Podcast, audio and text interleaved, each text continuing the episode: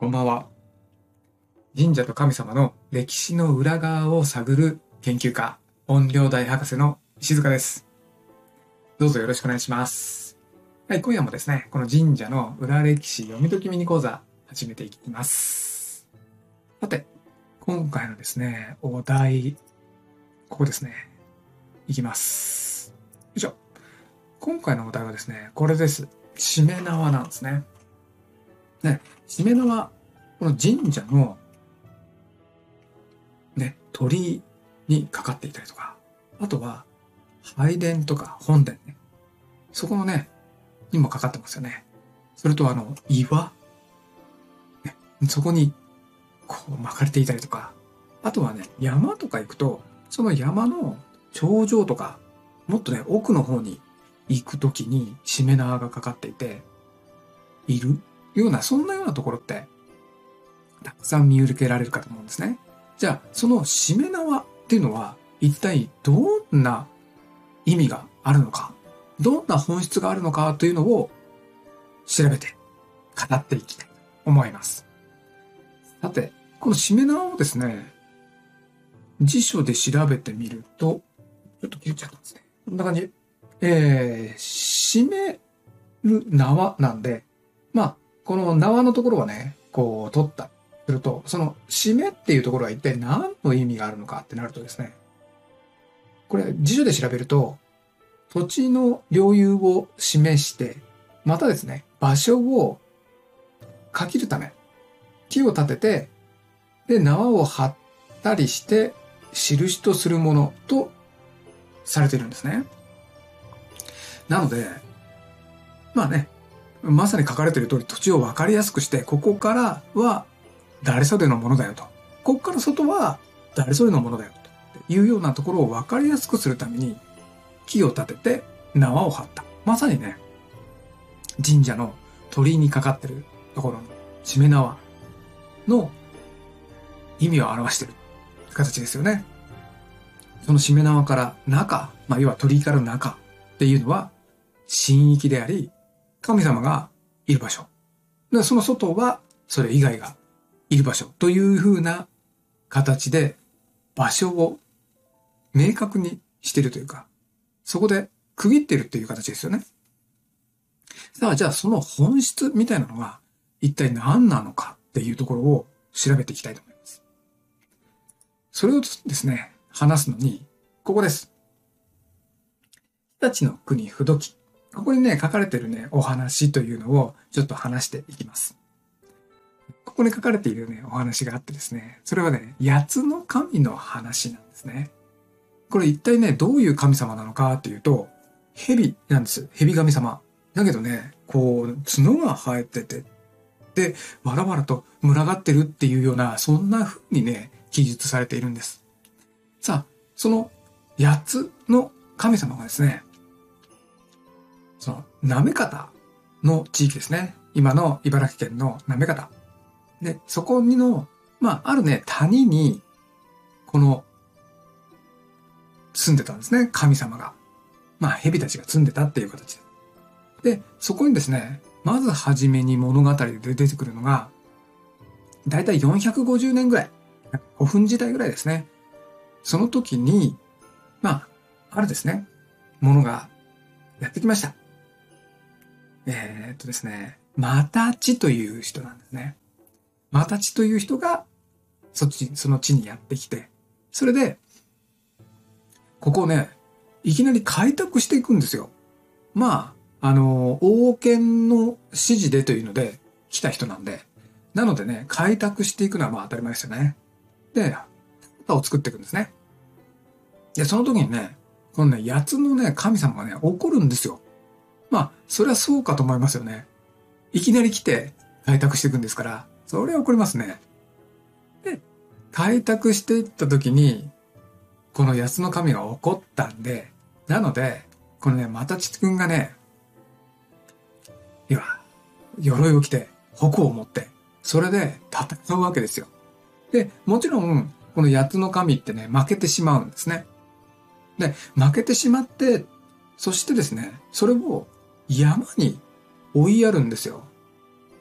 ということは、平地に住んでたっていうような形ですよね。で、そこを田畑を耕していってって言ったら怒り始めたんで、なので、武力を持ってっていうので、山へ、まあ、こう、どんどんどんどん押し寄せていったって形ですね。まあ、八つの神も負け戦なんで、だんだんだんだん逃げていって、山に、まあ、たどり着いたというかね、まあ、逃げ落ちたみたいな感じなんでしょうね。で、その時にね、またちくんがね、何をやったかというと、上、杭とかですね。これをね、ドンと立てて。それで、まあ、一本じゃないんでしょうね。何本も立てたんじゃないかなと思うんですけど。そして言ったのが、ここから向こうは、あなたたちの土地だと。そしてね、降りてくるんではない。そしてここからこっちは他を耕すところだ。なので、降りてきたら承知しないぞっていうようなことをね、言ってるわけですよ。ただね、ちょっと面白いのは、あなたたちがこの山に住むようであれば、まあ、私、またちくんですね。というのは、その、死死永遠にですね、子孫永遠に、えー、ここを祀ってお祭りをします。という風な記述になってるんですね。ここちょっと面白いんですけど、少し置いときましょう。で、えー、その後ですね、今度は645年ぐらい。えー、だいたい飛鳥時代ぐらいですね。その時にも、まあ、その土地をね、えー、治める人がやってきたんですね。そしたら、そのシイの木が立っている池があって、でね、そこにね、また蛇が群がっているそうなんですよ。このね、八つの神様がまつ、こう群がっているっていう風な表記になってるんですね。で、その時もね、言うんですよ。なんでここにいるんだみたいな感じで。で、そしてですね、そこの他を耕している人たちに向けて、要は、八つの神は、いや、猛獣とか昆虫とかね、昆虫っていうか、要は虫、虫とかと同じだから、見たら、たちまち殺してしまえと。そういうようなね、ことをね、言うんですね。うわ、なんかすっごいおどろおどろしいですよね。要はなんかね、そういうような、要は悪い神様なんだっていうふうに言っているんですね。さあでも、ここのね、背景をちょっと考えてみると、はじめ、またちくんがね、やってきた、その古墳時代の時とかっていうのは、怒った、要はその土地を耕そうと思ったら怒った蛇神様っていうのは、やはり実際にそこにいた原住民じゃないですか。でいきなり来たね、人たちに、他をね、作り出されたというか、まあ作ってきたんで、なので怒って当たり前ですよね。ただ戦があって負けてしまった。で、その後にどういう扱いになったのかというと、出てくるとですよ。ね、虫けらとかと同じなんで、殺してしまえっていう風に言われるような人たち。まあこれは、王権側がそのように見てるっていう形ですけどね。この八つの神っていうのが、どんな悪いことしたのっていうような話になりますよね。にもかかわらず殺してしまえなんてね。そういう風に見ていた、そのような人物たちなんですよね。そして、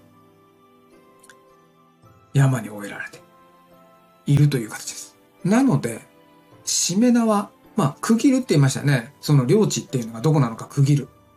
そしてね、物語的には、入ったら、要は出てくるなよ、というふうなことを示しているんですよね。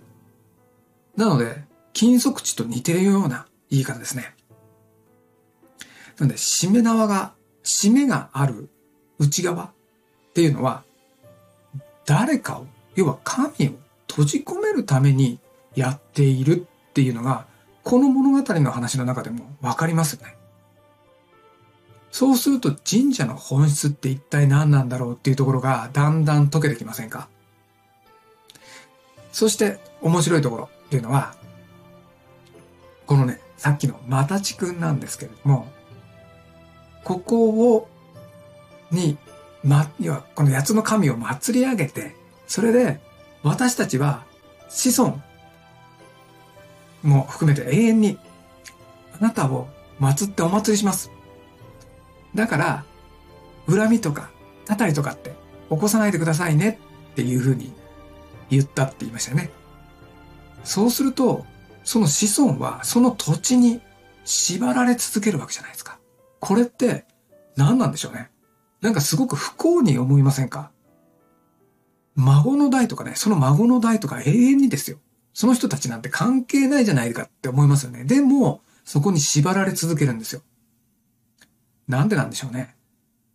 これって、王権側から、そのような指示を得て、その役に就かなければいけないという辛い思いを負ったのも、またまたちも同じなんじゃないですかね。なんかね、正義の味方とかね、そういうような形ではなくて、なんかすごく大きな圧力によって作らされた、その人々、そしてそれぞれの立場が違うだけで、結局やられてることは同じようなことなんじゃないかなと。そう思うと、そのマタチっていう人もですね、一体どういう人物だったのか、八つの神と変わらないような形だったんではないかなっていうのもなんか推測できますよね。さあ、そんなですね、八つ神社。このね、舐め方にあります。で、えー、このね、八つ神社の近くにも、この死の木ね、がある池というのも、今でも残っています。茨城のですね、滑方市、ここの位置にありますんで、まあ、日立の国にお越しの時に、この八つ神社によってですね、あ、蛇神様ってどういう人たちだったのか、とか、あ、蛇神様は実は辛い思いをしていたんですね。あなたのことはよくわかっていますんで、どうかお静まりください。と、いうふうにですね、神様にご挨拶していただければと思います。そのようにね、個人の、えー、をね、ねぎらっていただければいいなというふうに私は思っております。はい。以上、えー、しめ縄についてですね。それがしめ縄の本質です。そういうような物語がね、残ってるわけですからね。なので、神社っていうようなところのシステム、そこっていうのはですね、やはりただ単にご利益とかね、ご利益か、それだけっていうような形ではないというようなことですよね。はい。では、えー、今回の、えー、ミニ講座、これで終わりにさせていただきます。ありがとうございました。では、失礼します。バイバーイ。